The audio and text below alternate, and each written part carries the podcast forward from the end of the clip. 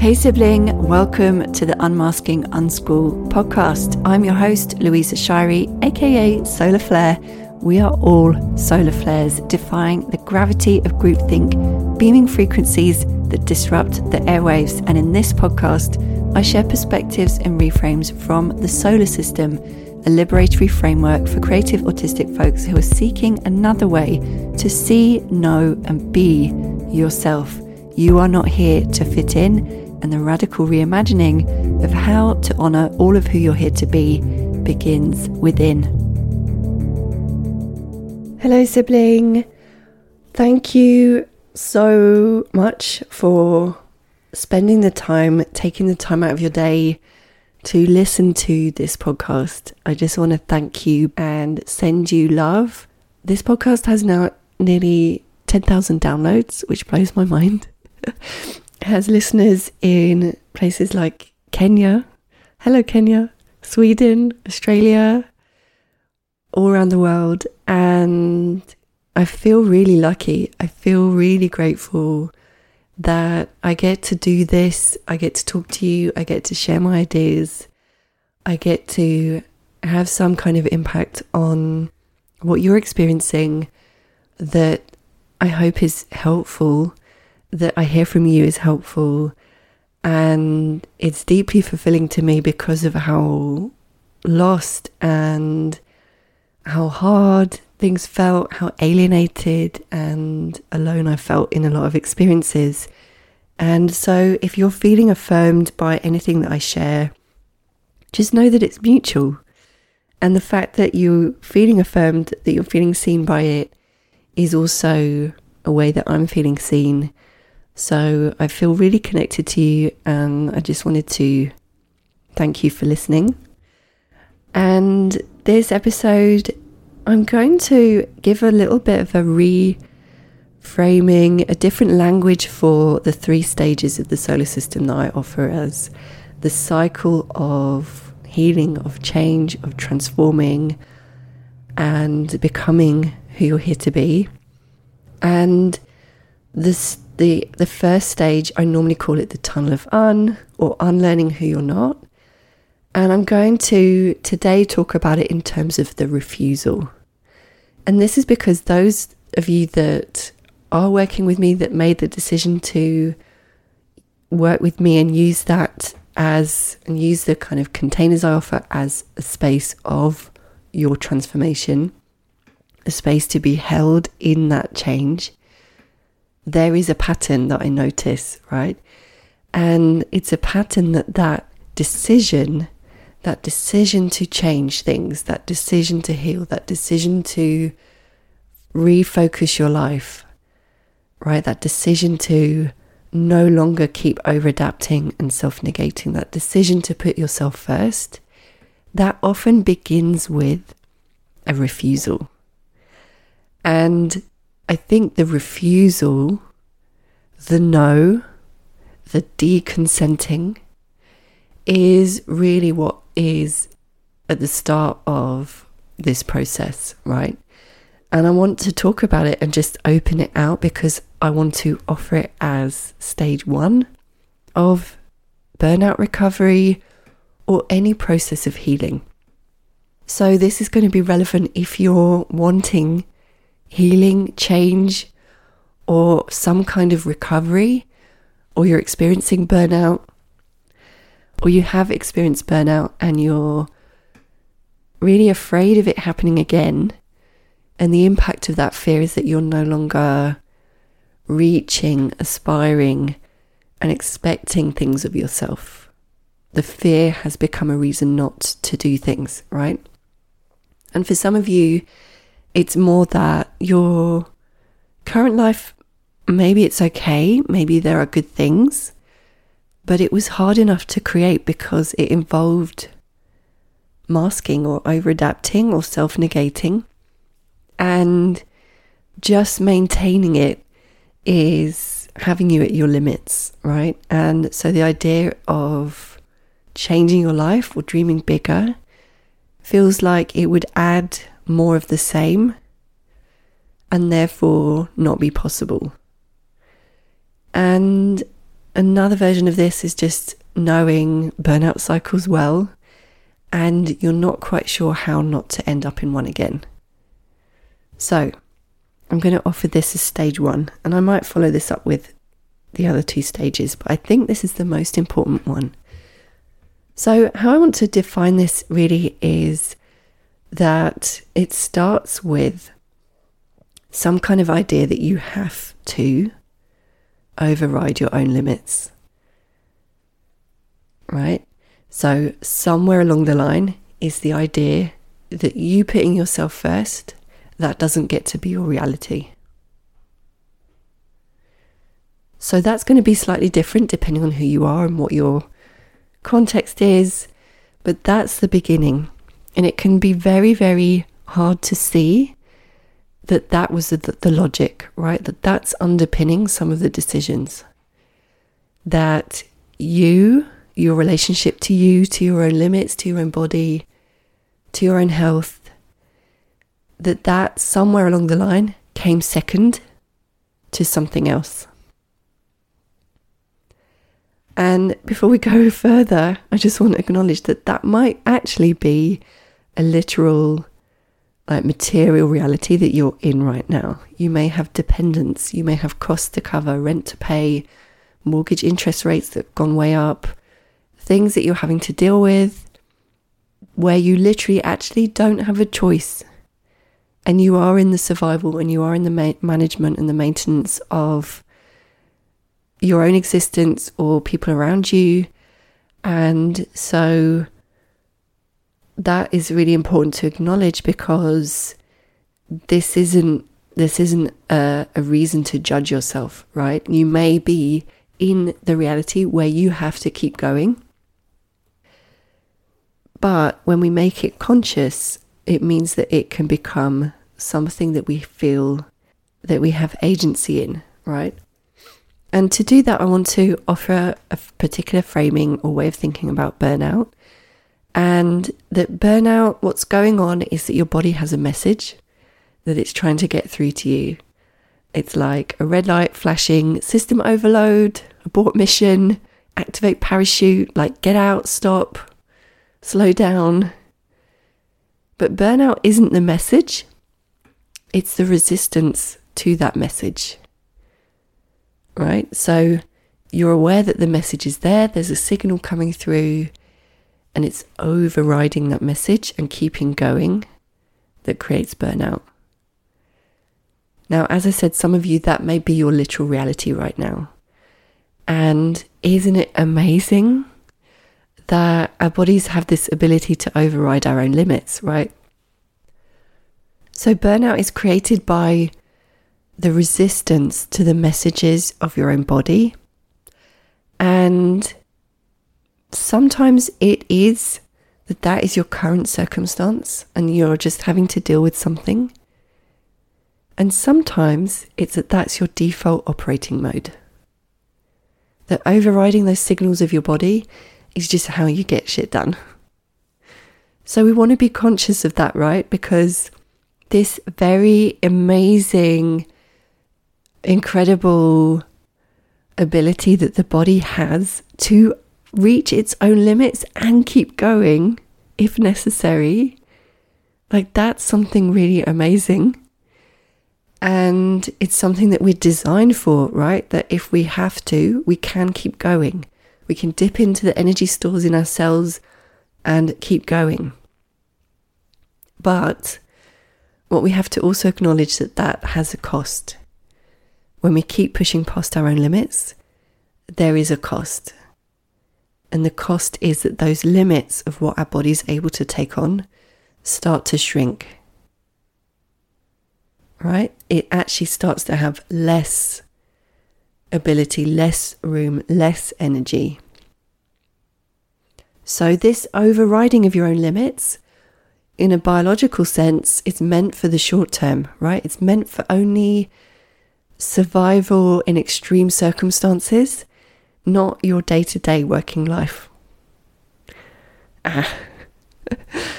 so sometimes we are in circumstances where we are having to use this survival strategy that is built into our bodies to get through. And sometimes that's just become a pattern that we're used to, that we don't even know we're operating with. And as someone who is human, who has at some point in your life been taught that pushing past your own limits was necessary for belonging and staying with the pack or staying with your parents, your caregivers, the people you were dependent on, that pushing past your own limits was a requirement, right? Or you may have also had caregivers who modeled that for you, who were pushing past their own limits and who gave you that as an example of this is what life involves, right? Or maybe you've been around people who or have ancestors, relatives who had a history of survival against the odds, right? Who had to deal with harm, displacement, chronic stress, extreme circumstances, extreme lack of resources, right? So these patterns of pushing past don't always come from just our own experience, they also come from the people that are around us, the nervous systems around us, the examples around us, the culture around us. And what can happen is that if we have that pattern of ignoring those internal limits and the signals of our bodies as a default, right? Because on some level, somewhere along the line, we were taught that that was necessary,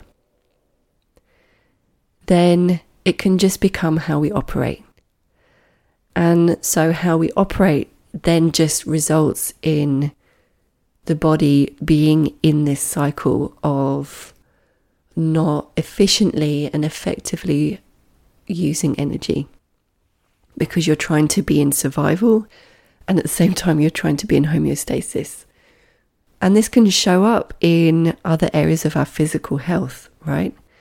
And so the body has to start messaging in other ways. There are other things that are being impacted by what's having to happen in your cells in order to produce energy that your body isn't ready to give. So, aside from the very practical, the immediate um, circumstances that you might have to deal with to push past your own limits, the survival, the emergency, the um, the difficult things that we go through that should be temporary, that should be short. Aside from that, if you know that you're living in a pattern of cycling in and out of burnout, or even just a micro version of that where you get super into what you're doing, you're like deep diving, there's like all this massive amounts of energy, and you're in the thrill of it and the intensity, and the only way you know how to get out of it is when you crash and burn. That's also the same pattern. So the solution starts with stage one, with that refusal, with saying no, withdrawing consent, uh, taking things off your plate, and maybe finding another way to support yourself or another structure another way of supporting you in this moment, in this temporary refusal. Right? And I say temporary because sometimes we don't want to go into the refusal. We don't want to listen to the messages of our body because we think that that's a, a, a thing that we will just then give into and we'll never be able to come back to what we were doing and have energy again. And I want to offer no, it's temporary. You've got to come back inside your limits and come back into relationship with them for them to expand. And that's a biological reality. Right? If you want to go deeper, you can look up something called the window of tolerance. Right? This is a biological, um, physical reality that you have to come back inside your bandwidth and come back inside your limits in order to grow them. And that when you push past them, you actually shrink those limits. So, that temporary refusal, that temporary cocoon, in which you're going to undergo a transformation, right? A reorganization of your internal self in your relationship with your own limits and the signals in your body. That's a temporary thing, but creating it might mean going against the grain of other people's ideas of what's acceptable, what you should do, the idea that it's giving up or it's being weak, right? And I want to just offer you that it's the strongest thing. It requires enormous character strength to decide to put your own needs above other people's negative assumptions or projections. Right? That is a sign of strength. That isn't giving up. And then another element of this is sometimes allowing yourself to finally rest can first of all feel worse. Right? When we start listening to the signals of the body, those signals are painful. They don't feel good.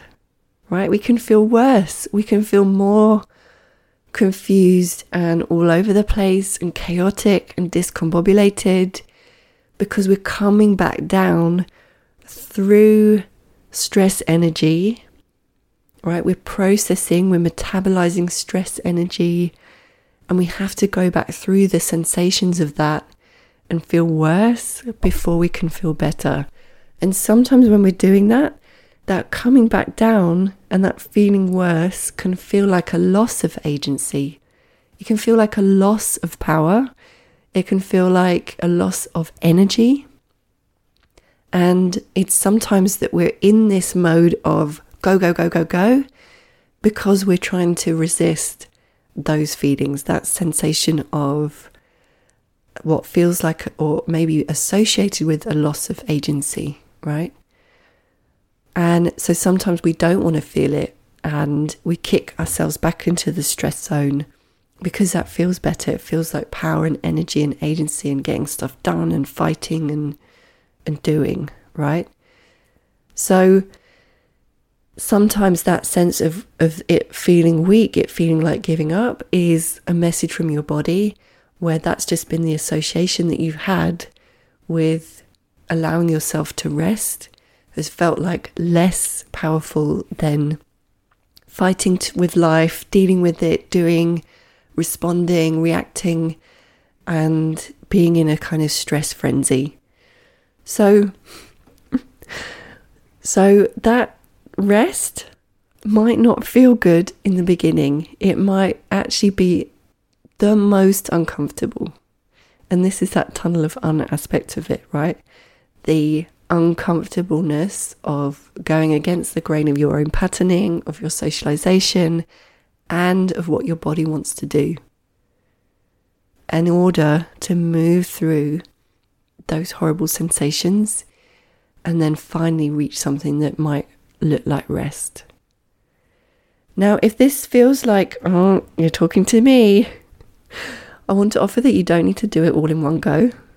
And this is something to do gently and a little bit at a time and is to start to create safety in you and familiarity with uh, what does it feel like when I'm allowing my body to uh, send its message and I'm actually like being with that message? Right can i can i go there just a little bit today? Can i just listen to that message? Those signals of like bam bam bam and the pain of them and the chaos and the feeling of a loss of agency, can I be with that a little bit at a time? So it's not admitting defeat, it's not a loss of agency, but it can feel like it, and it can be things that you that you associate with that. So burnout, you're coming up against the messages of uh, a need from your body. You've hit a limit Burnout is the resistance to it, it's the ignoring of those messages, it's overriding them. Your body's saying, I can't. You are saying, I have to. And the response of keeping going can sometimes be, I don't want to feel like I can't. I don't want to stop. I don't want to rest. And my invitation to you is to consider that you can keep going, but maybe not right now, and maybe not in that way. And that you will be able to come back to even more energy, but first you have to recover your connection to your own limits that are going to expand, but only once you come back inside them first. And the final thing I want to offer is it doesn't have to be this massive, big, life changing decision. Sometimes it can be little tweaks here and there where we're reclaiming space, where we're refusing, we're deconsenting, we're saying no, we're saying, you know what, I'm going to have a temporary few months or weeks where I'm not going to see people unless I really need to or want to, or they're my core people that I'm intimate with. Right? So think of it as a temporary thing. How can you reclaim some little spaces in your life, in your time, in what you're doing, where it's just for you? Where can you remove some of the unnecessary stresses and demands so that there's a little bit more room for the internal structure of responding to life in a different way. And really being conscious that when you create that room, that you don't immediately fill it with more stresses because you're avoiding the discomfort of rest and recovery.